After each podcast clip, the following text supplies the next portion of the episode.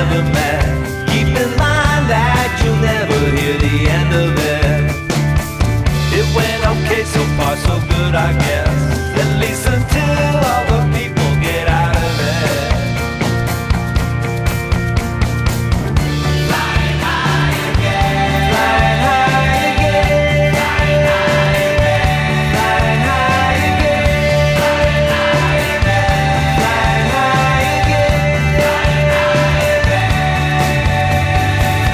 And welcome to episode 1365 of Effectively Wild, a baseball podcast from Fangraphs presented by our Patreon supporters. I am Ben Lindbergh of The Ringer, joined by Meg Rowley of Fangraphs. Hello, Meg. Hello. You do not sound like you normally sound because No. you're on the road. You are in San Diego. You thought the Padres were so fun that MLB TV was not cutting it and you had to go see them. So, what was that like? It was great. It was the first time I've been to Petco. Yes, I do, I do apologize for sounding a little tinny. I am recording from a hotel room, so I am not up to my usual audio standards. Petco is beautiful. What a what a fun ballpark. Padres did not win, so I, I apologize to Padres fans. Maybe I am I am bad luck, but uh, it was still it was fun. It was fun to see Chris Paddack, who was my uh, rookie of the year, NL rookie of the year pick preseason. He did not pitch quite as well as he usually does, but uh, I got to watch Joey Votto hit a, a home run after he had a very strange week of, of pop-ups. Yes. So it was nice to see him um, looking looking more like himself. Uh, I I learned that Padres fans have not let any of the Matt Kemp stuff go. Those boos are hearty. They are they are stroti boos, um, and they happened every at bat. So uh, so that happened. Learned something about the the good people of San Diego in that moment. They do love Manny Machado in a way that is uh, predictable and deserved and lovely. Yeah. So yeah, it was great. It was good fun, even though they didn't win. And I acquired another uh, hat, which I surely did not need, but will treasure. So Oh, yeah. I'm not really a baseball cap person, and I feel like I, I'm lagging way behind everyone I talk to who has many of them. I've just never gotten in the habit, but maybe I need to start a collection. yeah, I have I have uh, in I think a statement that will not surprise you have tended toward sort of strange looking hats, uh, sort of anticipating my I guess uh, own nostalgia for this moment. So I have a lot of Diamondbacks throwback hats as a result of that because they're in funky colors and, and look strange, but I adore them. But I found a great, it is their, you know, they're in an anniversary year, the Padres, and they had a, uh, a hat with the old throwback Padres logo with the, you know, the friar, uh, and the bat. And so it is brown, but delightful. Uh, and I'm quite excited to have it. So it will be a nice addition to the collection and Yeah. probably will get a warmer reception than the the Ohtani hat that I bought uh, in the off season and sometimes wear around Seattle and then have garbage thrown at me by children. So Yeah, that's dangerous. Yeah, I don't. No one should respond negatively to Ohtani attire. I don't care if you're bitter that he chose a division rival over you. He's just too precious to Yeah. actually be mad about it. Yes, I agree. I, I think that we should enjoy all things Ohtani all the time. Yeah. So the listed crowd for that game was 26,577, which is about what the Padres have been averaging this year. They're up about 3,000 fans per game. That's uh, only nine home games so far. But was there a palpable Padres fever? Did you get the sense that San Diegans think that this team is as fun as we do? I think I think they do. I mean, I've seen a lot of gear around town. You know, probably by default because it is really the only game in town. But the Right. the hotel staff. We're staying in this very strange hotel that has very small rooms and an art installation that is uh, lit up 24 hours a day and visible from my window. So it's got kind of a weird Blade Runner vibe. But um, the the check-in place is also a bar and the bar staff slash uh I don't know like registration desk staff have been in Padres uh like jerseys all every time I've seen them. So I think people are pretty excited and you know there was a there was a buzz in the ballpark like people expected to to win that game. You know there were a bunch of people in cowboy hats for Paddack. So uh, I think that I think people are leaning in. It's exciting. It turns out that when you sign a marquee free agent and then bring up your very exciting uh, young prospect and have him on the opening day roster, that people get excited about your baseball team. Yeah. Yeah, the Phillies attendance through 12 home games now, they're up 12,500 fans per game, which is wow. uh, it's basically 50% of their attendance last year. They're up this year. That is way more than any other team. League-wide attendance is just up a, a, tiny, tiny little bit, which probably doesn't mean anything. And if it does, it's probably just that the weather this April has been better than it was last yeah. horrific April when there was a, a, record for game cancellations. But yeah, 12,457. Like, it's not entirely Harper, obviously, because they were very busy all winter and they right. got Segura and Realmuto and Robertson and McCutcheon and on and on. And maybe there was some bump coming just because they went from being terrible to being pretty good last year, despite how the season ended. So it's not just Harper, but you know, this coupled with all we read about how they sold a ton of jerseys and season tickets and everything after Harper signed, there's clearly a relationship there. I guess you need the right player and the right team at the right time, and certain teams wouldn't benefit as much because they were good before or they didn't have as much room to improve in their attendance. But it does show you what being active can do, at least in certain circumstances. Yeah, and I, you know, the weather has been better, but it, it hasn't exactly been warm for all of those games in the Northeast. So mm-hmm. I think that people are probably pretty excited to be watching competitive baseball. I will say that um, we we do not maintain a, a leaderboard for the teams of Fangraphs alums who have moved on to front offices because that would be gauche. Uh, but I look I look at the standings every day, and Fangraphs doing great. yeah. Those, those Phillies are in first place. Shout out to Corinne. The Brewers are in first place. Uh, Potters are only a game and a half back. Rays are crushing it. We're yep. doing doing great. Good job, guys. It's true. Yeah, I mean, I, I hear writers say that like it, it's nice to root for people you used to work with and now they work for baseball teams, which is true. But like at this point, I, I feel like almost every team has a former colleague of mine, and so when one is winning, one is losing because yeah. you know obviously being at BP, they hired a, sure. a ton of people before this recent Fangraphs spree of hirings, and so now it's kind of like every front office has one of those people. So if you're celebrating one person's team's accomplishments, then it's like when the Rays were just beating up on the Blue Jays. It's like, oh, good for Jeff. Oh, too bad for Carson. And so they're just they're everywhere. Yeah, but Carson is is firmly in the middle of the AL East. Uh, you know, doing better than the Red Sox. And yep. uh, you know, I feel like good good job for you, Carson. Well done. you know, you're excited about stuff. You're not in the bottom. You're you're on your way up. Earlier yeah. this week, they were at the the tail the back end of that division, and and now the Red Sox uh, decline has continued, and he just gets to sit there and be excited and look forward to Vlad Jr. Carson's doing great. I would expect. Very yeah. happy. I wish we could quantify their contributions and just have like a, a war leaderboard for people who've been hired by Fangraphs. I, I don't know if Jeff probably hasn't been working for the Rays long enough to have war, or I don't know. I don't think he's been directly responsible for any transactions or acquisitions yet. So I, I don't know if we can credit him with wins above replacement. But at some point, yeah he will be almost directly responsible, probably for some player who's doing well, and uh, he will have that value added to his ledger in his own mind and heart, and uh, we'll never know about it, I guess. But somewhere out there, there's a, a universe where there's a leaderboard of what these people are actually contributing, and I'm sure it's a ton. Yeah, it's just nice to see see people uh, you you like doing well.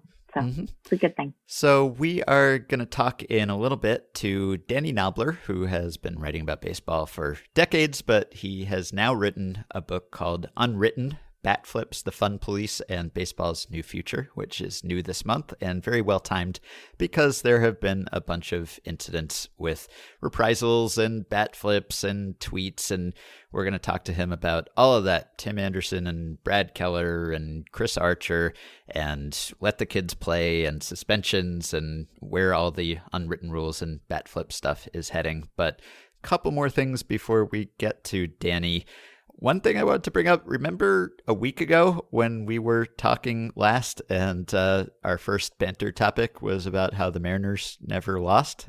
And uh, we we almost went the entire intervening week without the Mariners winning. So uh, we knew Sorry, the guys. reckoning. We knew the reckoning was coming, but I think it came even more quickly than we expected. This is like last summer when I wrote about how, guys, it's time to talk about the AL playoff picture, and then the Mariners immediately went on a five-game skid. Uh, they they did manage to win a, a very strange game that I saw absolutely no pitches of last night, though. Um, so maybe things are turning around for those Mariners in a in a move that will shock no one. Uh, home runs factored heavily into their ability to win. yeah, exactly. Well, that leads into, I guess, the the bigger topic that I wanted to talk about, which is home runs, which we have touched on already, but uh, it's really kind of getting out of control at this point. There have been so many home runs hit this year, and it's not just Chris Davis and Christian Yelich and, and Cody Bellinger, although those guys are definitely doing their part, but it's all over the league. And I wrote about this. We've talked about this, so everyone knows that home runs are on track right now for another all-time high. They have come all the way back from their slight dip last season and now are even above 2017 all-time record level. But I think what is even more interesting is this week, as a, a couple people have pointed out, I think JJ Cooper wrote about this at Baseball America and Rob Arthur wrote about this at Baseball Prospectus.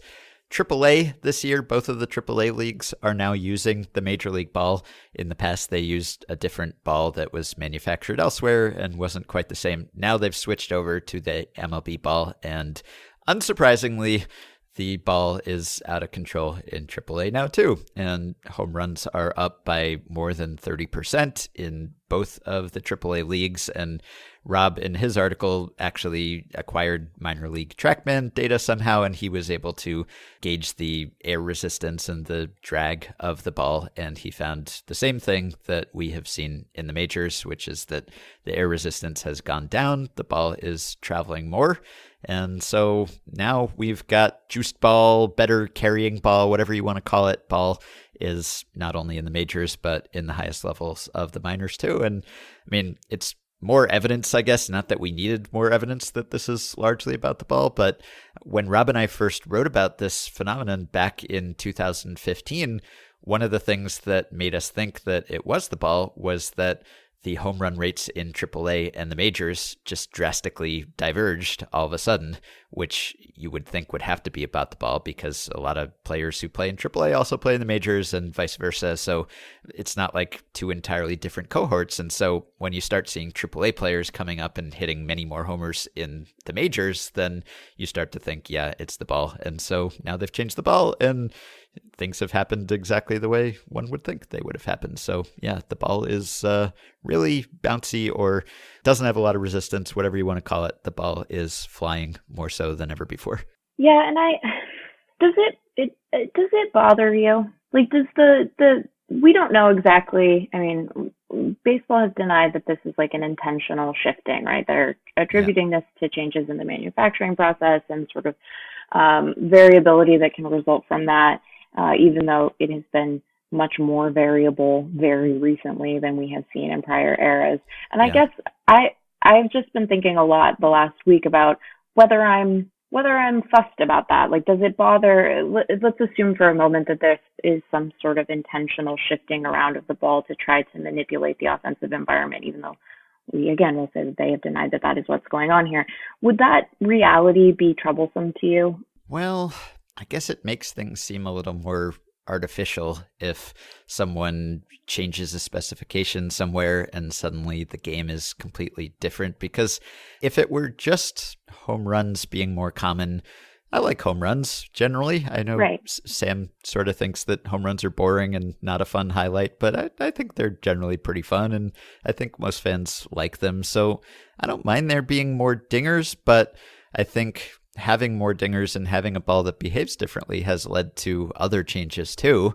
And so now you have hitters changing their swing to try to get the ball in the air more often, which makes total sense and obviously is paying off, but also maybe leads to more strikeouts. And then you get pitchers who are trying to avoid giving up homers. And so they're throwing pitches out of the strike zone and you get longer plate appearances. So I don't know that you can just change the ball and only one other thing changes. I think it, it tends to have all of these other perhaps unintended consequences that are not so spectator friendly. So I don't know. I still like baseball as much as I did before, so it doesn't yeah. bother me so much, but I think it could potentially bother some people and, and it certainly has maybe sapped the specialness of the home run, I guess, but I don't know if it's a thing we like. Is it just something we like in moderation, and it's now gotten to the point where it robs all the significance from the achievement, or are we not at that point? Yeah, I struggle to know how I feel about it because I think that I would rather have. I like home runs and I like strikeouts, and so the interaction between those things doesn't bother me so much. But I think I would rather it be sort of. Uh, as it has been at various points throughout baseball's history, a natural, sort of a natural response to how players themselves are adjusting their games or are changing physically or, you know, I would rather it be a result of that and have that be driving the dynamism of the game rather than, you know, some tinkering um, going on at the league level that seems to be both intentional and and sort of wildly um, inaccurate in terms of how much they're able to dial up or down the juice the juice level if mm-hmm. we want to call it that of the ball it's like you you look at these mariners who we have noted are, are hitting all of these home runs and one of their players who's contributed so much this year has been domingo santana domingo santana's last good season with the brewers was in a year where we know that the ball was uh, altered from what it had been and it ended up being in 2018 to see somebody's sort of value to his team fluctuate so wildly because he goes from being able I mean this is not the only uh, factor in Domingo Santana's game by any means but goes from hitting 30 home runs to hitting 5 and is mm-hmm. now sort of back to being at least closer to the guy he was in in 2017 versus 2019 and having this sneaking suspicion that the ball is contributing to that in some way rather than, you know, some aspect of Domingo Santana's game changing because he's making adjustments or whatever. I don't know the degree to which the one is affecting his game more than the other, but now I have this, you know, I have this little voice in the back of my head being like, well, the ball's different again. And right. Domingo Santana looks like he's going to be a, a good contributor again. Is that because Domingo Santana like figured something out, which is always really exciting and it's really cool to see guys figure stuff out and and earn major league playing time instead of having to bounce back and forth to the minors? Or is it because the ball is different? Well that you know that's kind of a bummer to to wonder that about this player who's trying to like make a comeback. So i i don't like having that little voice saying like well you know the ball's bouncier so. Domingo santana is going to be a more productive player. That's yeah. that's sort of a bummer. Yeah or when Vlad hits a, a ball out of the stadium in Pawtucket. I mean, it's cool yeah. either way, I guess. Yeah, but, it, uh, it's hard. It's hard to mess that one up. It's hard to to get to have a nagging voice around a Vlad home yeah, that's yeah, that's okay. But it, I don't know if it cheapens it. Or, or there was recently a, a game in AAA where there were 15 combined home runs hit in a single game, and right. uh, I think you, that's maybe a little bit too far. That's a, that's that's a that's a lot. Yeah, yeah. but you make a good point in that this affects certain players disproportionately. So right. it's not like everyone benefits or suffers equally from these changes. Certain players benefit more, and by extension, certain teams benefit or suffer more. And so that kind of throws a wrench into things if you're trying to decide what kind of team you want to construct and what kind of offense you want to build. And you can't really count on what the ball is going to be from year to year. And maybe it's not bad in that what we've seen the last couple of years, we'll see how things play out this year because some guys are on impressive home run paces. But recently, at least, the way it's worked is that, you know, no one hits 60, no one hits 70, no one's challenging Barry Bonds or even Sosa or McGwire. but it's just everyone hits 20. It's kind of that thing where even if you're like a little infielder type who maybe would have been a slap hitter in the past, now you can hit for power. Maybe that's good. I don't know. Maybe it's better to have the power distributed more evenly across all kinds of hitters and it's maybe good that you don't have someone like out there hitting 80 homers or 90 homers, which you might think would be the case if all you knew was right. that the ball was out of control and, and the league home run rate was up. So I guess that's kind of a good thing, but it it does, you know, it's it kind of injects this element of just unpredictability into players' careers and teams planning when you can't really count on how a fundamental part of the game will behave from year to year or week to week for that matter. And I think that for for me, the part of it that that most perturbs me is that there is sort of a democratization around the home runs, and that is that is sometimes quite fun. Like it when when little little skinny guys hit home runs, you're like, oh, a little skinny guy just hit a home run. Like Dee Gordon hit a home run the other day, and you're like, that's Dee Gordon. He's tiny, he's a little skinny thing. So that part is fun, but at the same time that you're seeing sort of a democratization of home runs, you're also seeing a flattening of like the available aesthetics of baseball. And yeah. I like I don't I, I, I work for Fangraphs. Okay, you guys, I'm not saying that like singles are the best. Everyone should hit singles. That's not, that's not what I'm doing. I'm not saying that. That's not the argument I'm making here. But it is nice to have some variety in terms of like the kinds of players we see and the approaches they have to uh, you know their offensive game and the value that they're generating for teams and I don't want the entire league to look like like Jean Segura any more than I want the entire league to look like Aaron Judge. I like that there is a variety of different types of players who can you know approach the game from a different perspective and do a different thing. And so like i like when we have room for that. And i do sometimes worry when you know home runs are incentivizing a particular kind of game and a particular approach at the plate and that's having a knock on effect that results in a particular kind of pitcher being more valuable than others and that we end up with sort of a flattening of the aesthetic. And that's a bummer because then we get less cool weird stuff. And i love cool weird stuff. So yeah. that part I worry about. Yeah, I agree with that too. And it changes like player evaluation and yeah. scouting. And I mean, now suddenly AAA players are hitting way more homers than they used to hit. So is that because they improved or is it solely because of the ball? And if they're going from like lower minors where you're not using the major league ball and then suddenly you're using the major league ball, I mean, that has always been the case. I guess that there's a difference, but it's, it makes it hard to project players when you see them under one condition and how they perform and then you have to mentally adjust somehow and say it's almost like going from like a, a metal bat to a wooden bat or something like right. that where it's hard to tell like okay does this guy just have a metal bat swing and he's not going to have power when he switches to wooden bats it's getting to the point where it's almost the same thing with the ball which i guess you can solve by just having the same juiced ball everywhere which is maybe where we're heading right but that's a, a complicating factor. Uh, the other thing that does bother me about this is that Rob Manfred is still trying to tell us that it's not about the ball. Yeah. Which, come on.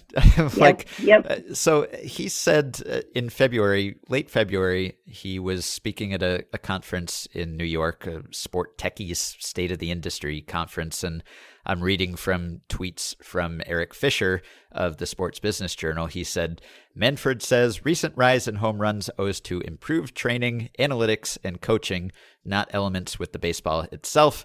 And then Eric followed up. He said, So after Manfred's prepared remarks at SportTechie State of the Industry Conference in New York, I followed up with him to ask about these comments in regard to the study last year theorizing a more centered pill in the ball, etc. He still believes the non ball factors are more salient or bigger factors, which I don't know whether he believes this or whether he is just saying that he believes this. Like, what he should say for the best interests of baseball is another thing that we could talk about. But clearly, he is either just dissembling here or he is willfully ignoring what's happening. I mean, this is giving him the benefit of the doubt and saying he's not actually intentionally ordering someone to tamper with the ball. But even if he's not, even if this just happened somehow, MLB commissioned a study about yeah, this. did. To... they did their own report. I know, like it was one thing when it was just like Rob and you know uh, me and other people like looking into this ourselves and presenting compelling evidence. I thought, but like, okay, if he wants to say well, those are just some internet writers and, you know, my people are telling me something different, which maybe was the case at the time, fine. But then he commissioned a study that supported everything we had found that it's about the ball. And it was released by MLB. The findings were on MLB.com. Alan Nathan, who was on this committee, was talking about it on MLB Network. Yeah. Like, it's out there. You can go read the whole incredibly detailed report. And they didn't figure out exactly what it was about the ball that had changed, but they did conclude that it was about the ball, that right. the ball is flying differently. It has less drag. And they reported that that is entirely responsible for the change. I, you know, yeah. I, I was at least at, uh, willing to allow that maybe it's launch angle and maybe it's other things that players are doing. And I, I think it might still be a little bit about that, but MLB's commissioned report said no, it's the ball. So if you're the commissioner of baseball, are you now saying uh, is he swearing off the report? Is he saying I don't buy it? I don't trust the scientists, or is he try, just trying to pretend that it never happened because he was hoping that it would conclude something different? I don't know.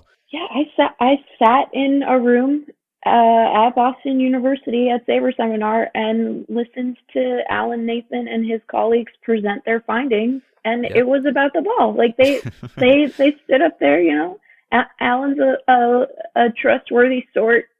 Like I don't under I don't understand why you know th- there would still be this resistance on the league's part. It's not as if that um, that report did not contain within it, it, unsurprisingly, you know, it did not contain within it an accusation of what had happened or like how this change had come about. It isn't as if they concluded by you know looking out at the crowd and then said and and if you you know like a, the end of a Scooby Doo episode that and it was that you know that Rob Manfred and he would have gotten away with it too if it weren't for you darn kids. Like that that isn't what happened.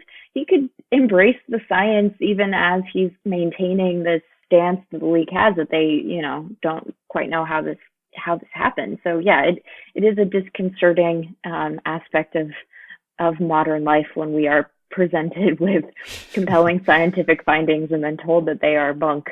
I don't like exactly. that part. I think I we know. should move away from that. I don't need that in my baseball. I have that in enough other parts of my life. exactly. Yeah, I I think baseball is an antidote to that actually, yes. which I one of the things that I like so much about baseball like uh, I'll write about other things and when I write about other things if I'm writing about some culture thing for the ringer like it's a different kind of writing. You know, you can do opinion based stuff about baseball obviously and sometimes yeah. I do, but often when I write about baseball I'm like asking a question or you know something comes up some sort of mystery and the great thing about baseball is that often you can answer that. You can just do a study. You can run a certain query or get someone to run it for you and you can get an answer which is really satisfying because there aren't always answers to, to questions. And in baseball there are still some mysteries and and I think it's good that there are some mysteries so that we still have things to try to figure out. But it is really satisfying when you can just tackle some myth or belief about baseball and you can either back it up or refute it with hard yeah. data. That is a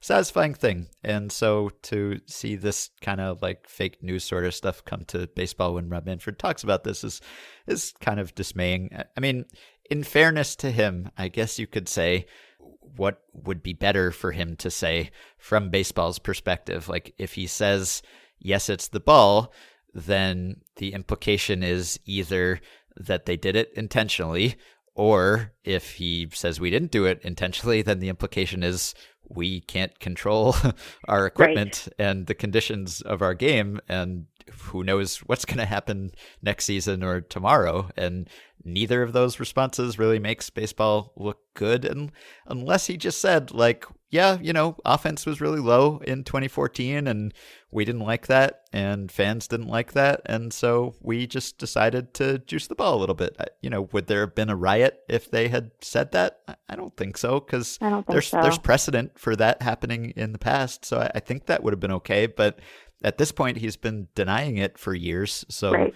it's like almost too late, I guess, to own up to it. Right. I think that's the problem. Like once you once you say so definitively, no, we would never, you know, we haven't done that. I don't you know, I can't believe it. It's hard to then turn around and, and admit actually we've been we've been been manipulating it this whole time. Um, and I don't think that if they had been straightforward about it, it would have it would have been it might have been controversial in the moment because it would have been a change in the ball. And I think that we are right to sort of look uh, sideways at that and wonder if it's appropriate. But I don't think that that objection would have lasted very long. I mean, when they when they altered well, when the ball changed, uh, when it did, you know, I think we were all kind of starved for a more productive run environment than we were getting, and we we certainly got one. So yeah. I don't think that fans would have looked around and, and been horrified. You know, we like watching home runs, we like watching long home runs, uh, and you have a generation of hitters who are sort of well positioned to to deliver dramatic moments via the home run. So um, I think it would have been fine. But now he has to he has to stick with this stance regardless of its veracity because if he goes back on it now, I think that it would have you know it would have some pretty serious credibility consequences for the league and for him personally having having stuck to this line for so long. And yeah. so, yeah, I don't know. But I don't know. I personally find the idea that they have so little control over their manufacturing process, assuming that that's the truth, to be more concerning than the league altering the ball. Uh, and being and being kind of fizzy about it, you know, like that that is more upsetting to me potentially than something else because it's like the most important thing is that this part of the game be uh it have some integrity to it and so for there to be this much variety is a little it, it makes you nervous because how you should you should be able to control that part, right? It is literally the baseball. yeah, like I get that slight changes can produce outsized effects, but still, I, I mean, in the wake of that study, he even said like uh, one of the recommendations of it was that MLB should tighten the standards, and you know there was this really broad range of what was in allowable baseball. And Manfred said, we're going to take another look at that. We're going to maybe restrict these ranges and, and get more consistency, which seemed like a, a tacit acknowledgement, at least maybe, that the ball had played some role or could have played some role. And I don't know, now he's just gone back on his previous tone. Like when that study came out last May, it, would have been easy for him to just say, well, we thought that the ball wasn't responsible. That was the best information I had at the time, but now right. we have better information and we conducted different tests and we exposed this difference. And it was a very small thing that eluded us, but now we know and we can either change it or not change it. That was the easy out. And uh, now he has not taken it. So it right. seems like he's just committed to this line for the long haul. So I don't know. The last thing that I have to say about this is that I feel like baseball's kind of backed itself into a corner where at this point, offense is just entirely dependent on the ball being right. juiced because I mean, I think that long term, if you deadened the ball, it might actually help in some areas. Like you'd give hitters less incentive to try to swing for the fences. Maybe they would try to make more contact. You would get more balls in play. Those things that people seem to want, I think, could be produced. But like in the short term, you have schooled hitters now to expect a certain ball and a certain yep. result when they swing a certain way. And if you were to take that away, I think offense would just crater because we'd see less contact than we saw in 2014 when scoring was at like its lowest level since the mid 70s. At this point, the only thing that is leading to run scoring, and, and run scoring is pretty robust right now, but that's entirely because when hitters make contact, the ball goes a long way. And if that changed, then I think the, the bottom would really drop out of things. So I don't know where you go from here. Right. I, it would require you know, it's going to require another change in approach. And now you have the minor leaguers using the same ball, so they are going to have the exact same set of incentives. So even on the developmental side, you're, I imagine, going to start to see some shifting there, um, perhaps even more quickly than we were already seeing it. So yeah, I, I, I get nervous. I think it's good for baseball to pay attention to these things, and I don't mind tinkering. I think that tinkering so that you prevent big problems is sort of an admirable and, and thoughtful approach to maintaining the game a particular way. But it seems that in, in this case, the tinkering led to the big problem, and now I don't know what we do. no, right. All right. Should we talk about bat flips? We should talk about bat flips. Okay. I like bat flips. Yeah, I like them too. Although I guess at this point everyone's hitting homers, so maybe it's uh, not even worth a bat flip anymore because it's all it's all the ball. It's all the aerodynamics. It's not even you hitters. It's just yeah. the ball. See, this is this is another reason why that tinkering trouble. Yeah. All right, so we'll take a quick break and we'll be back with Danny Knobler to talk about unwritten rules.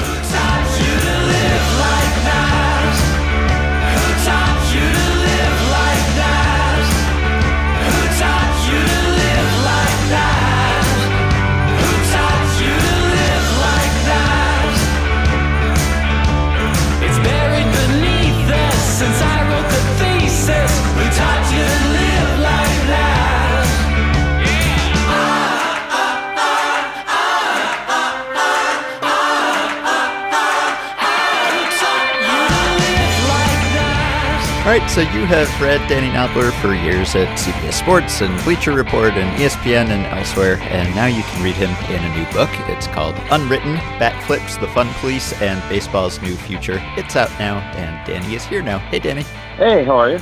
Doing well. So, on the day that the book came out, I believe Chris Archer was suspended for throwing at Derek Dietrich for appearing to admire a home run too long. And then, about a week after that, we had another incident where Tim Anderson bat flipped and Brad Keller hit him and benches cleared. So, you basically have had everything happen at the right time for you in terms of book promotion. Although I guess the sort of thing kind of happens every couple weeks at this point. So maybe you didn't get lucky. this is just how baseball works now. I think some of each. Uh, the, the timing was definitely good, but you're right, uh, Ben. Baseball kind of works that way, and I think there's I think there's an easy explanation for it. Uh, things are changing, and people say, "Why doesn't baseball ever change?" There's no question things are changing. And you saw it in the reaction to both of those incidents. And not just from fans, not just from people who say, oh, why isn't baseball going to change? You saw it just even from players in the game. There were tweets from Amir Garrett of the Reds this week about, hey, anyone who wants to, they hit a home run, they can bat flip all they want. Just be ready because if I strike you out, I'm going to celebrate the same way. Uh, obviously not flipping a bat when you strike somebody out, but similar uh, celebration. And I, so I do think there, there, the game is changing. But anytime you have change, you're going to have some resistance to it, and some people aren't going to agree that flipping a bat early in a game, even with an impressive home run, is the right thing to do. Mm-hmm. You're always going to have disagreements over that. I, I, and I think that's going to go on forever. It may be that the disagreements change over what they're about, but there's always going to be disagreements over what is appropriate and what isn't. Well, uh, we can talk about these specific incidents and where we go from here, but I want to ask you more broadly what you think the purpose of unwritten rules are. What purpose do they serve? Our co host Sam Miller has written for ESPN. He thinks maybe it's sort of a, a, scam that players run on each other to get them to act against their own interests so that if you are, uh, you end up kind of playing into the other guy's interests at times, especially when you're talking about like running up the score or not stealing a base at a certain time. But do you think there is something else going on here? I mean, why do we need these rules, or, or why have players felt throughout history that they have needed these rules? I, I think it comes down to a simple word, and that word is respect. When you talk to baseball players, and I know you talk to quite a few of them, one of the things you hear all the time, what is most important to you to do? And, and, and inevitably they'll say something like play the game the right way, but they'll say that what one of the things they'll always say is respect the game, respect your opponent, respect the uniform. And I think there's a general agreement that that's important. What isn't always agreed is what the meaning of that word is. And I think that's where the problems come up and will always come up because the meaning of that word changes over time. What most people, I think today, think that what Tim Anderson did didn't show any disrespect to his opponent, to the Royals, or to the game. However, had he done that 10, 15 years ago, maybe even five years ago, the percentage of people who thought that that showed disrespect, I think would have been much higher. That changes over time. And I, yeah, I do think there are sometimes there are mind games being played, but I also think that players believe players have a lot invested in this game. I, I think sometimes we just not not we who are around it, but fans who don't talk to the players think, you know what, they're just making a lot of money and they're in it to make a lot of money. Uh, there's an awful lot of guys who play Major League Baseball who care deeply about this game and how it's played and believe strongly in the way it should be played because they were raised that way either by their parents or other relatives or coaches they had or older teammates at times. And they believe that strongly and they want to carry that on.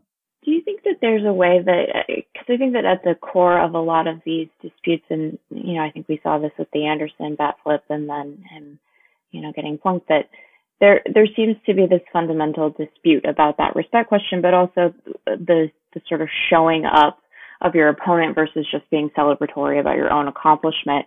And I don't know that we can over engineer those moments um, and have them still read as sincere and enthusiastic and all these things that we like and uh, appreciate about baseball right now. But do you think that there is a way that those could be sort of more properly distinguished for uh, for other players on the field so that it is clear that no, this isn't me um, not enjoying or, or respecting the the sort of pitching acumen of of Keller, but this is me just being joyful and enthusiastic myself. Uh, I don't know that you're ever going to get competitive athletes to properly distinguish those things in the moment, but do you think that there's a way that, that might be mitigated so that we can just enjoy the, the home run and the bat flip and not have to worry about all of this nonsense that comes after? Yeah, I, I, I, I do think, I think that there is a general understanding of exactly what you said, that it's more that when you cross the line is when you make it about the opponent. And Tim Anderson made a point I saw in an interview of I turned to my own dugout. I flipped the bat to my own dugout. I was celebrating with my team. I wasn't putting down your team. I was celebrating a great moment for us.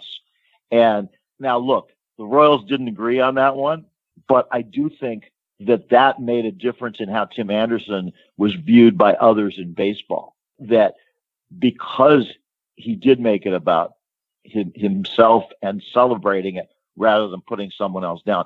I do think that if you turn it on the other team, you're always going to have problems. And I, I, I don't think there's necessarily anything wrong with that. But you're right. The competitive instinct, a guy who gives up a home run isn't happy, obviously. And if he sees a guy celebrating, maybe he's going to think that it's showing him up, even if everyone else says, no, it's not. So there's always going to be some of that. There's emotion in the game, and we don't want to take that emotion out of the game either.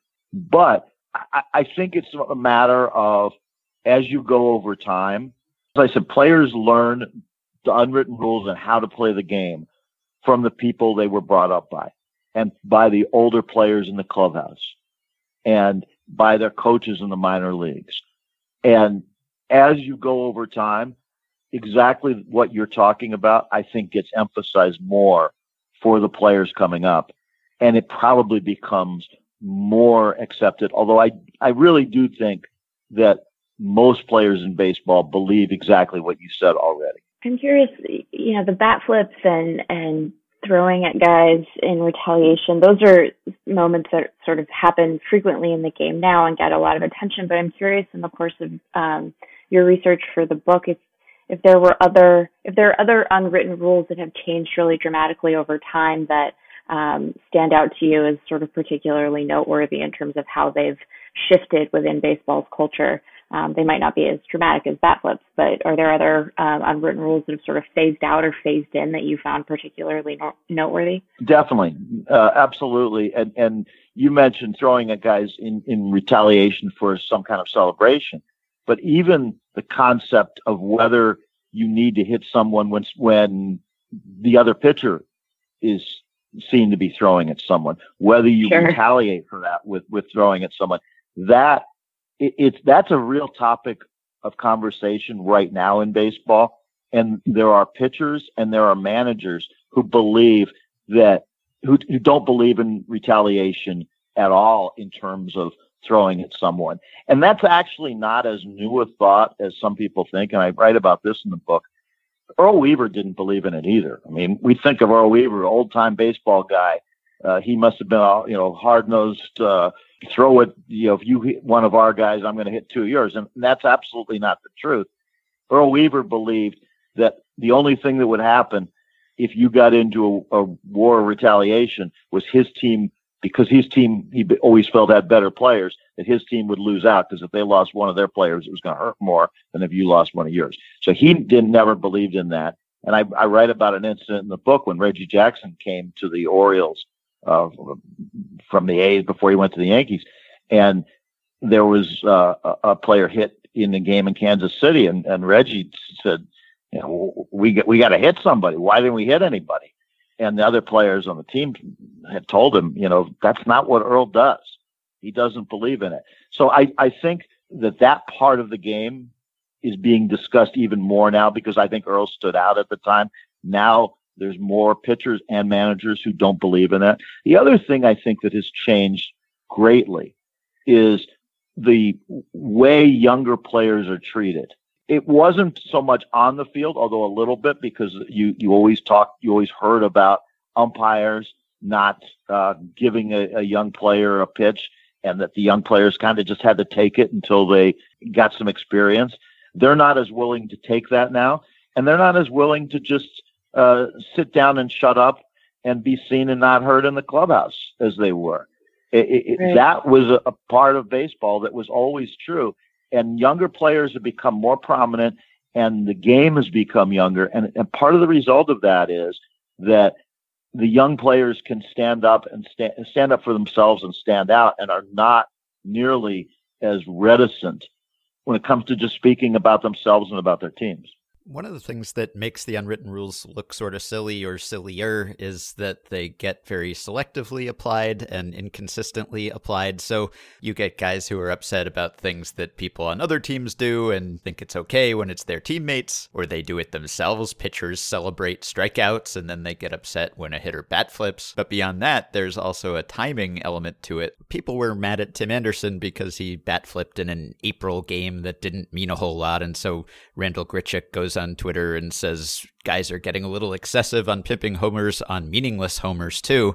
And of course, Anderson replied on Twitter, put a name on so we can see who you're talking about, which I enjoyed. But there's this idea yeah. that you can bat flip, you can celebrate sometimes, but not other times. But not everyone agrees on that clearly, because as you write in the book, Jose Bautista, perhaps the most famous bat flip, he bat flipped at an extremely important moment and a climactic moment. And the Rangers still very much objected to that and said things about it and punched him. And, and then subsequently, he bat flipped on a, a pretty meaningless home run. And uh, apparently, even he felt that he had gone too far with that one. So no one seems to really agree entirely on when you can do this and when you can't do this. And I, I, guess that just comes from the specific tradition you were raised in and whoever schooled you in this stuff and, and what that person said at the time. Yeah, that's true. And that does make it more complicated. And I understand people thinking that that might be silly and that that there should be a way to take that part of it out. Everything should be acceptable. But I don't think that's realistic. And I would hate to have baseball be like the NFL, where you put celebration rules into the actual rule book. I, I don't want to see, okay, if you hit a home run that puts your team ahead after the seventh inning and it goes more than 450 feet, now you're allowed to flip your bat. And if not, you're going to get suspended. I, I just, I don't think that's realistic for baseball. I think it's always going to have to be some form of what we have now that the players as a group and not in a voting way, but just as, as a consensus emerges, agree more or less on what is acceptable and what isn't. And it's easy to say, well, you know what, let anything go and we'll just punish players who retaliate.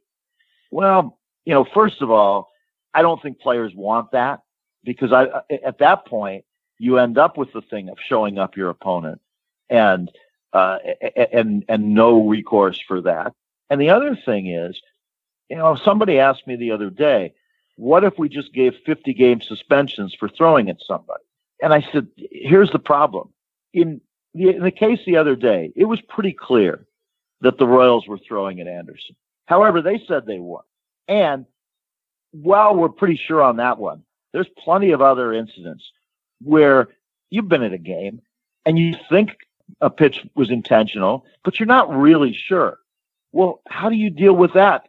You, when you're trying to give a suspension of that length based on reading somebody's intent, I think you're in real, real difficult territory there. So then I guess the question becomes how how has how have you seen as you've written this book and sort of analyzed this stuff, how have you seen those sort of pressure points and changes in culture actually evolving and getting uh, meted out? Is it players talking to players? Is it managers trying to understand new generations of players? Is it the league trying to enforce a particular understanding of baseball culture?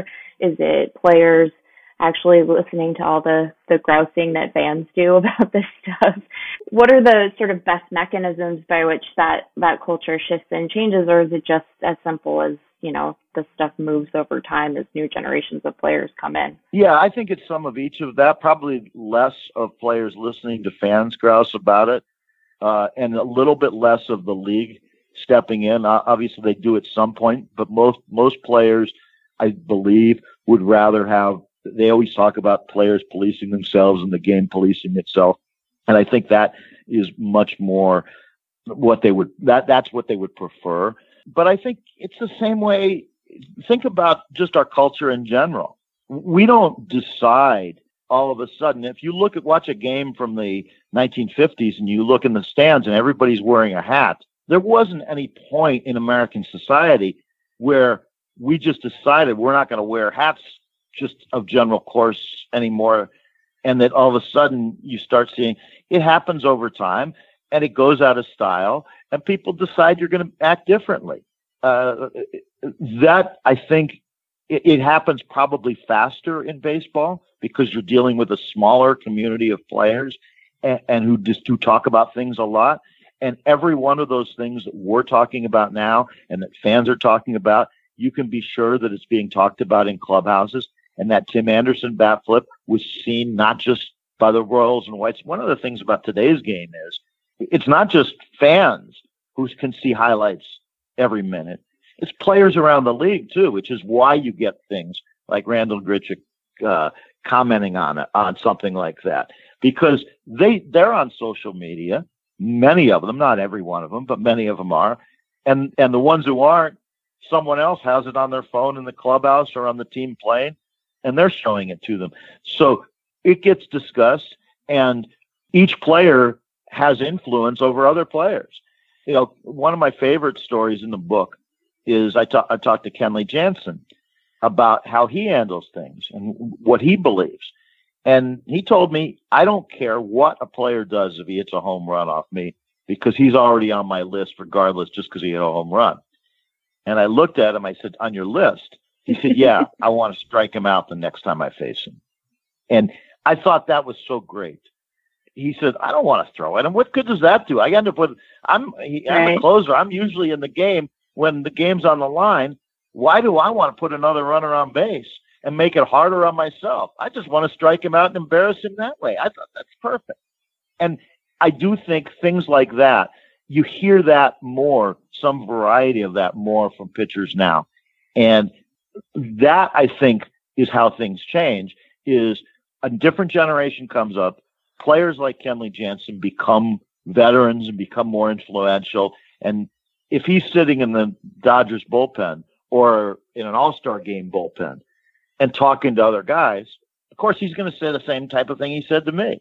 And now if you're a 20-year-old kid in the Dodgers bullpen and Kenley Jansen says something to you, maybe that sticks and maybe that's how you want to handle things. And where do you think the biggest cultural fault lines lie when it comes to differences about what players think is acceptable? I mean, is it age? Is it race? Is it nationality? It, it's probably a, a, little bit of all of those things, but it, it's not a blanket across the board rule because even just looking at these incidents, for instance, you have Tim Anderson doing the bat flip, and he's 25, but the guy hitting him is 23. Brad Keller's 23. Right. And then you have, you know, Chris Archer doing payback. And in your book, you interview Martin Prado, who is from Venezuela, but he's talking about playing the game the right way and respect and hustle and all of this stuff. Yeah. So, I mean, uh, where do you think the, I guess, the fractures are when it comes to this in the clubhouse?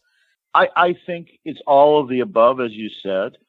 But as in society, there's not a blanket rule. There's not, it doesn't, just because a player is younger doesn't mean that he's definitely going to be a show emotion, flip your bat type of player. And just because he's older doesn't mean he won't be. Same thing, just because he's from Latin America. But I would say that the influence of the other cultures. Baseball is a much more global game in the major leagues than it ever has been. We see the numbers every year. Players from Latin America, players from Asia. Now, as Martin Prado said, another one of my favorite quotes from the book is just because you walk around your own house in your underwear doesn't mean you go to the neighbor's house and walk around in your underwear. You're, you're coming to someone else's, and those players are coming to another country, another culture. They adapt to this culture, but the culture adapts to them too. And the more of them you have in the game, the more that culture is going to be part of it. Major League Baseball is never going to look like a Winter League game in Santo Domingo or like a Japanese League game at the Tokyo Dome. But the influence of players from both of those places has changed the game. Now, the other part of it is uh, called our culture has changed what is acceptable for younger people in America now in terms of how they act is not going to be the same as what it was 20 years ago, 30 years ago. That, that always changes over time, and that influences the game as well. And I, I, I think when we talk about uh, bat flips and everything like that, I go back to uh, last September. I was doing a story on uh, Javier Baez. I was I write about this in the book, and I was talking to Kris Bryant. Kris Bryant, young player, never flips his bat. Aaron Judge, same way, never flips his bat. Never watches and Myers a home run. That's how they believe they should play. But when I talked to Kris Bryant about Javier Baez, who obviously has a lot more flair in his game, he said, That's great. He said, The reason I like it is because it's him. It's genuine. He said, If I tried to do that, it wouldn't be genuine for me. The same way that if you tried to restrain him too much, it wouldn't be genuine for him to just play the game with no emotion. That's not him. Every player has to do things within the structure of the game and the unwritten rules, do things the way they are. And the game changes as those players within the game change. You, said that players don't really listen to the grousing of fans, is surely to their benefit. But I am curious, sort of on the back of what you just said, if if you think that a shift within sort of fan culture in the U.S. might also feed into some of this stuff. I mean, I think when we look at U.S. baseball crowds compared to say crowds in Japan uh, or Latin America, we look very stodgy and restrained a lot of the time. But uh, I think there has been some shift around that where fans are more participatory and are more excited. Do you think that those things sort of feed off of one another and we just might have a more expressive version of the game emerging? Or uh, do you think that it's going to be driven largely by players? Well now that part of it is definitely fan driven and and how the culture of the game is i think influences how the fans are too. Now one thing though that's interesting about what you said about the, the how american fans are when i talked to uh, kenta maeda and i asked him about differences coming here from japan and if, if, anybody who hasn't been to see a game in Japan owes it to themselves sometime to do it. It's a fascinating Japan or Korea, fascinating experience. Just as the Winter League games in, in Dominican Republic or Puerto Rico are fascinating experiences. But one, one of the things he said is he really enjoys the crowd here because so much of the Japanese atmosphere is scripted. And he said here they applaud when you do something good they they react to that. It's not just okay. This player is at the plate. We're going to sing his song, which is fun to watch. But I can understand the Japanese players saying, "Wait a minute, here the crowd's getting excited because there's something big happening on the field, and not just because they're at a ball game, and that's what you're supposed to do. So I, I, I, I get where you're where you're coming from, and I do think that that happens. But I don't, I, I don't, I don't want to say that American crowds don't ever get excited or or, or are too laid back. So, as a number of people have pointed out this week, there seems to be a, a tension between this on field behavior and MLB's marketing campaign, Let the Kids Play, which uh, the league has been promoting very heavily and which I think people have responded to very positively. But the upshot of those spots and, and that slogan is that you can express yourself, and baseball is open to that kind of behavior. And then we see that in reality, a lot of players still aren't. And so people have argued that there's some hypocrisy there, that the league needs to take a stricter stance against this stuff because out of one side of its mouth, it is saying this is great and we approve of this. And then on the other side, it's here's a five game suspension, you know, you can come right back. And as you said, it's difficult to declare intent and to punish someone without knowing what was going on in their heads. But do you think there is pressure to hand out stiffer suspensions to kind of back up the marketing message that's going on right now? That is an interesting question, and you're absolutely right. That's something there is a tension there, but I don't think baseball is going to get away from this campaign. The commissioner's office and the players association don't agree on everything, as we all know. But one of the things I think Rob Manfred and Tony Clark agree on more than anything else is the need to appeal to a next generation of fans. And it's one thing that they've actually been able to work together on. And that advertising campaign, that promotional campaign is something I think they are going to be, they're going to remain very proud of. And now do they have to back it up by saying, okay, we're going to punish players who don't allow the kids to play? Maybe, but I, I don't know that they I don't know that baseball right now thinks they need major changes in the uh, system of discipline. I, I, I think there's a lot of other things they worry about more than that. And while I understand what you're saying about okay, if the kids are going to play, then why should uh, uh, you know Tim Anderson get thrown out of a game? Well, there's still an incident on the field. The umpires have to decide who's responsible for the incident on the field. He also, Tim Anderson did have a choice to make. And I'm not talking about the choice of flipping his bat. There have been plenty of times in baseball where somebody flipped a bat or admired a home run, and the next time up, the pitcher threw at his butt, didn't throw at his head, but threw at his butt. He said, okay, dropped his bat and went to first base. Tim Anderson could have made that choice too. He didn't have to escalate that. He could have just said, okay, I'm going to go to first base. I'm going to uh, try to maybe steal second, maybe score a run. I'm going to embarrass you that way because you just cost yourself another run by by throwing at me. He could have done that. In fact, I, I quote uh, Adam Eaton in the book.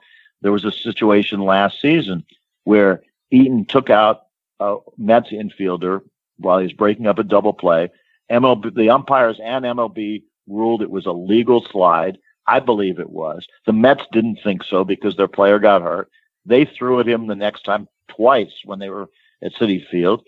And Adam Eaton simply went to first base and said, I'm going to try to score a run. I don't care.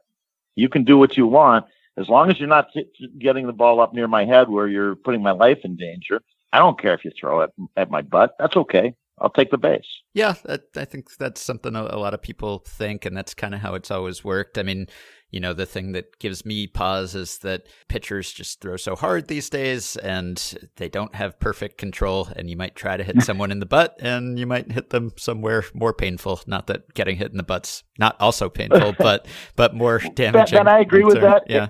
It, it, I, I agree with that. You're right. Pitchers don't have very good command. But that's another reason why we don't always know when a guy's trying to throw at someone because they don't True. have great command. Right. Uh, and it's, I would say, yes, okay, you can aim for the guy's butt and hit him in the head, but you these guys is that is it very much different from aiming from the inside part of the plate and and or a high strike over the plate and and it runs inside and hits the guy's head. I, I don't think that that's I, I don't I don't uh, I don't necessarily agree with that reasoning for I, I think if a pitcher throws at a guy and he hits him in the butt, you know what?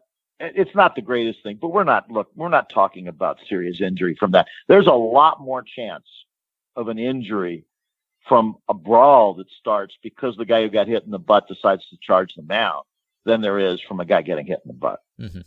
Yeah, you don't want someone to escalate something. So, you know, charging the mound, that's just going to make things worse. But I wonder if, you know, by telling a player, well, just, you know, take it and this is how the way things work. And so, uh, you know, get on base and, and make him pay for it another way. I, that's true, I guess. But, you know, to me, it, it sounds almost like if you're kid gets in a fight with a bully or something and you say well stand up to him or you know don't don't make him mad or whatever you know there are ways to handle it that lead to you getting less hurt but it's better if there's no bully at all so i, I wonder whether you know there's a, a way to make that happen yeah yeah no i agree with you i would rather that a pitcher didn't react by throwing at someone if if i were if i could control all the players i would rather every pitcher took the Kenley Jansen approach. Yeah.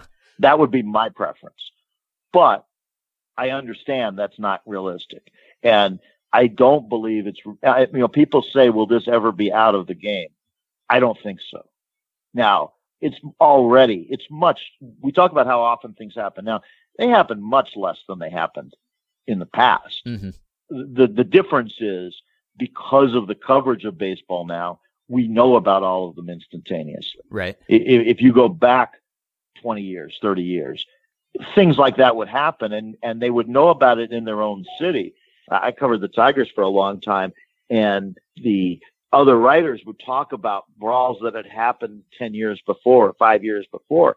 But I hadn't grown up in Detroit. I didn't, I didn't experience those. And in those days, if it happened in another city, you didn't necessarily know about it. Yeah, that's true. And we've got replays and GIFs and everything's in high definition. And then players can go on Twitter and talk about it, which continues the conversation. So, yeah, well, that, that kind of anticipates the last thing I was going to ask you, which is will we look back on this someday, decades later, and think, oh, I can't believe players were doing this sort of thing, or oh, this is quaint? I mean, you know, kind of the way that we look back at the violence and the carousing and everything that you had much earlier in baseball history and you think i can't believe that was baseball or how did they get away with this or maybe you think oh you know players those days that sure was funny back then even if it wasn't actually at the time so will there come a day when we look at you know people getting mad about bat flips or pitchers hitting batters with pitches and think i can't believe that went on or that anyone cared about it because it will just be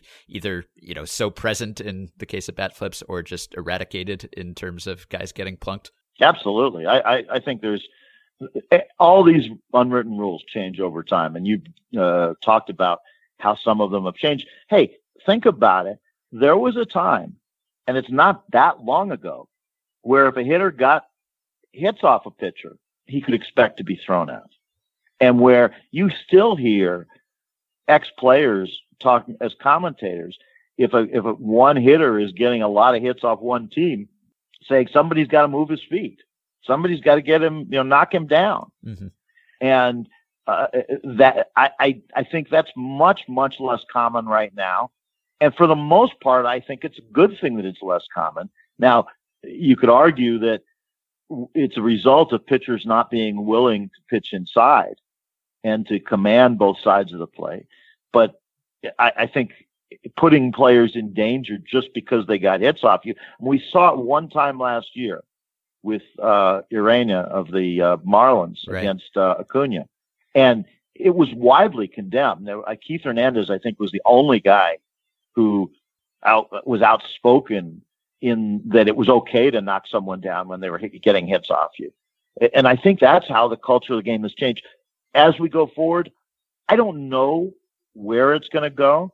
You brought up a couple of possibilities. I think they are very possible, but there's no question that somebody asked me when I was writing when when the book came out said wasn't there another book written about the unwritten rules you know almost 10 years ago, eight years ago, something like that. And the author of the book said, came back and said, yeah, but a lot of things have changed in that time. Yeah. And if somebody's writing this book in another eight or 10 years, they'll be writing a different book from what I wrote because the culture will have changed again. Absolutely no question about that. Well, I think we've arrived at our, our our uh, final and most important question, which is how would you celebrate a home run were you to hit one off a major league pitcher? Do you think that you would be a bat flip guy? No, or I would love that I to would say be I would. you would be You- a bat you flip would guy? be? No, I think I would probably tend toward. Uh, I, I've always enjoyed Robinson Cano's bat drop, not because I have I have any problem with bat flips, but I just think personally I would be so terrified that I had misjudged the distance uh, and that it would just be an easy fly ball out. So the the bat drop leaves you room to to just turn around and head back to the dugout uh, with minimal embarrassment after the fact. Yeah, well, it's funny because there's a quote I use, uh, and he didn't say it directly to me, he said it's Kevin Kern, but Aaron Judge talked about the reason that he doesn't ever do it is because exactly that happened to him in a high school game. That he hit the ball, he hit the ball, and he started admiring it, and it ended up hitting the fence, and he ends up like pulling into second base with a double that should have been a triple, and with uh, a leg on his face, and and uh, I don't- yeah, I, I, I, it's just I don't think it's my personality to be a, a big bat flipper. I I enjoy watching them, and I didn't always say that.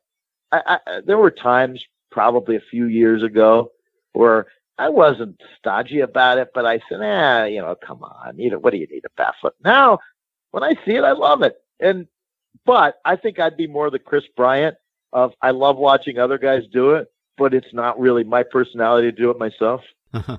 yeah, I think I'd be too surprised that I had done something good to to react in that way. well, that's the other side. I would probably never have done anything that was worth bat flipping over. right. You, yeah, to have that kind of reaction down, you have to have actually been successful in the past and know what it feels like. So we'll never know that feeling. No, well, the surprising thing is that the guy who's sometimes credited with the first bat flip was Tom Lawless on the 1987 World Series, Right. and he's not a guy who would have had a lot of experience with with hitting big home runs. That's right. Yeah. Yeah, he did it as well as anyone ever has. But maybe we can flip our mics after the podcast or something. That'll be our equivalent. So we'll drop our Yeah, mics. there's- That's go, go look go go look on YouTube. I uh, I, I uh, reference this in the book uh, for the ad the Seattle Mariners did a few years back. Oh, right. With, uh, believe it was for Bret Boone, and uh, about uh, they were celebrating his bat flips, and they have Yeah. him in all situations, like brushing his teeth and then flipping the, the toothbrush, and things like that. So it, it's it's it's a great ad. Go yeah, go and look it up on YouTube. It's a it's a it's fantastic. yeah, and that was 15 years ago. So this is not new exactly, but yeah. Right. All right. Well, you can find Danny on Twitter at his name, Danny Knobler, and you can go get the book, which we will link to. Again, it's called Unwritten Bat Flips, The Fun Police, and Baseball's New Future. And clearly it has come along at the right time. So, Danny, thanks for writing the book and thanks for joining us. No problem. Thanks so much for having me. It's been a fun conversation.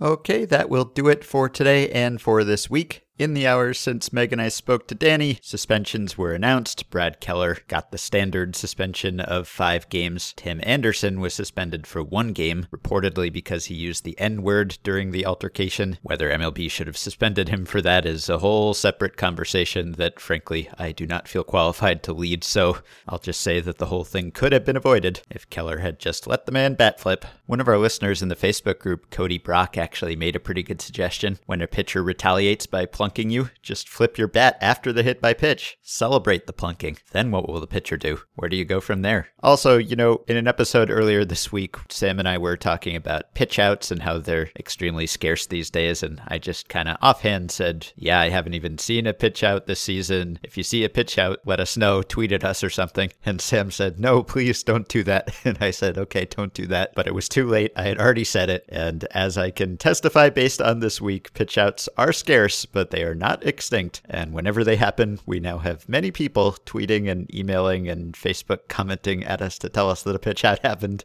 I am already regretting saying that. Thanks to everyone who has let us know. I appreciate the thought, but we do not actually need notifications every time a pitch out occurs. I'm afraid Sam will quit the internet if this continues all season long. Oh, and lastly, as I'm about to post this, we just got news that Jacob deGrom is going back to New York for an MRI because his elbow was barking as he was playing catch. I'm sure it's nothing, right? Everything will work out. He'll be fine. Okay, let's all agree on that and continue with our weekends. You can support support the podcast on Patreon by going to patreon.com slash effectivelywild. Following five listeners have already done so. Evan Thiesing, Mike Carlucci, Matt Paradis, Brandon Halverson, and Doug Lemoyne. Thanks to all of you. You can join our Facebook group at facebook.com slash groups slash effectivelywild. You can rate and review and subscribe to Effectively Wild on iTunes and other podcast platforms. Keep your questions for me and Meg and Sam coming via email at podcast at or via the Patreon messaging system if you're a supporter. Thanks to Dylan Higgins for his editing assistance. You can pre order my book, The MVP Machine, which comes out a little later this spring. Really looking forward to you all getting your hands on it. Early orders really help me and Travis, so please do if you're at all interested. And we hope you have a wonderful weekend, and we will be back to talk to you early next week.